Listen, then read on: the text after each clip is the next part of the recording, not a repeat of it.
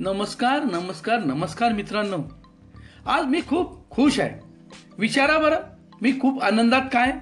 कारण निसर्गाच्या या रंगमंचावर एक अद्भुत सोहळा सादर होणार आहे. मित्रांनो आज एकतीस जानेवारी दोन हजार अठरा.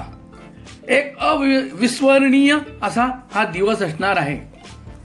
आज आकाशात खग्रास चंद्रग्रहण म्हणजेच blood moon super moon blue moon असा तिहेरी नाट्य रंग हा या मंचावर सादर होणार आहे.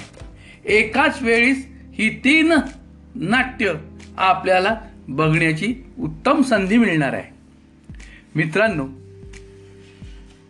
तब्बल एकशे बावन्न वर्षांपूर्वी म्हणजेच एकतीस मार्च अठराशे सहासष्ट नंतर पहिल्यांदाच आपल्याला हा सोहळा हे नाट्य या निसर्गाच्या रंगमंचावर पाहण्याचा आनंद लाभणार आहे.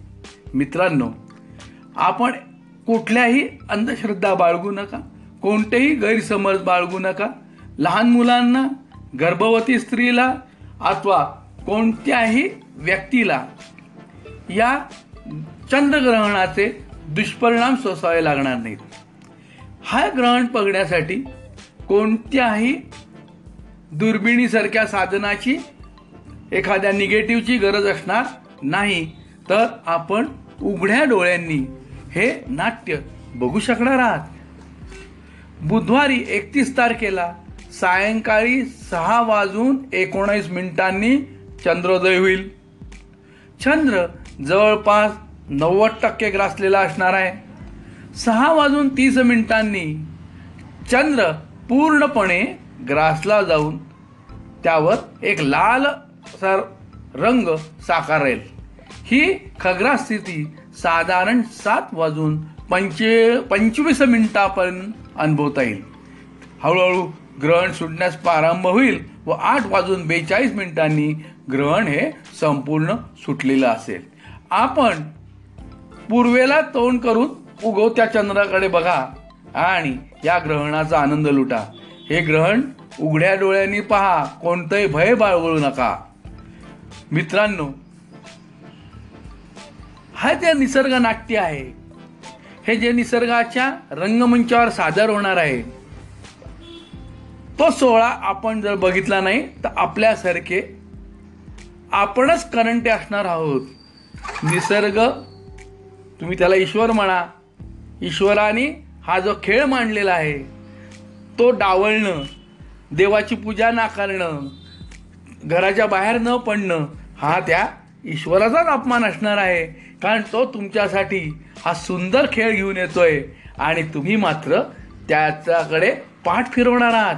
तेव्हा मित्रांनो असं कोणतेही चुकीचं कृत्य करू नका. मैत्रिणींनो असं कोणतंही चुकीचं कृत्य करू नका. माता भगिनींनो असं कोणतंही चुकीचं कृत्य करू नका. कारण ते नुसतं अविज्ञान नसेल तर निसर्गाचा अवमान असेल. निसर्ग आपल्या या रंगमंचावर हे सुंदर नाट्य सादर करणार आहे आणि ते आपण नक्की बघणार आहात.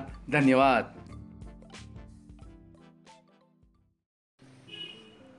आज निसर्गाच्या रंगमंचावर साकारणारं चंद्रग्रहणाचं नाट्य नक्की बघा नक्की बघा नक्की बघा. मित्रांनो मैत्रिणींनो बंधूंनो भगिनींनो कोणतेही समज गैरसमज अंधश्रद्धा बाळगू नका. चंद्रग्रहण पाहण्याने आपल्या शरीरावर मनावर कोणतेही वाईट परिणाम होणार नाही याची मी तुम्हाला खात्री देतो. धन्यवाद. नक्की बघा.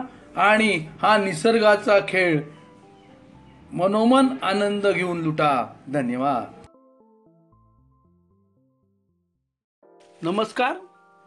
दोन फेब्रुवारी रोजी जागतिक पातळीवर पाणथळ दिन म्हणजे वेटलँड दिन हा साजरा केला जातो.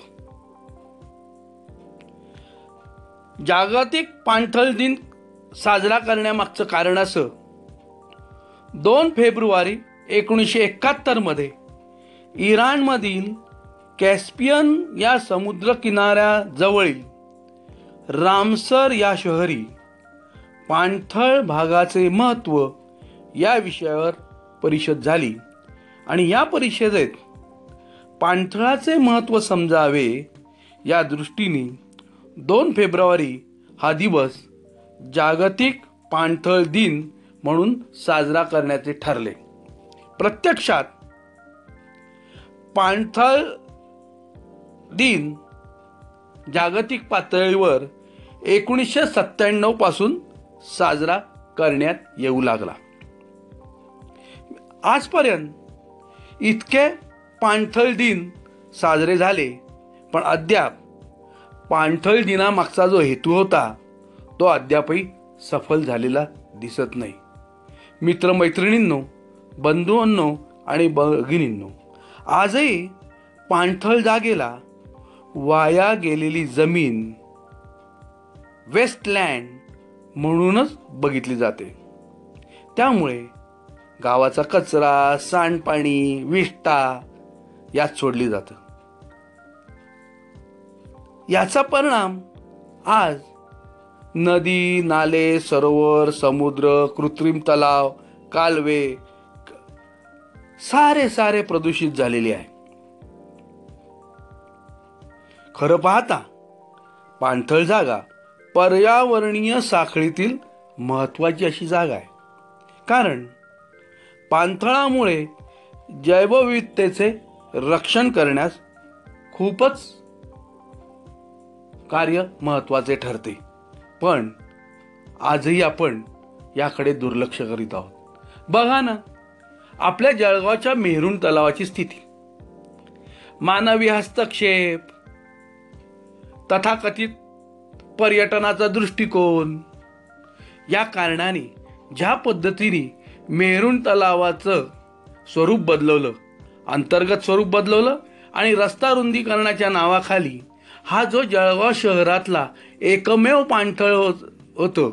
त्याची लांबी रुंदीही कमी झाली.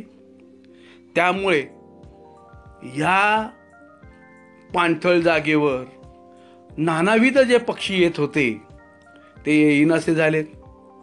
आजपर्यंत आम्ही आमच्या पक्षी निरीक्षणात याच मेहरून तलावावर जवळजवळ पंच्याण्णव स्वदेशी आणि विदेशी स्थलांतरित पक्ष्यांची नोंद केलेली आहे.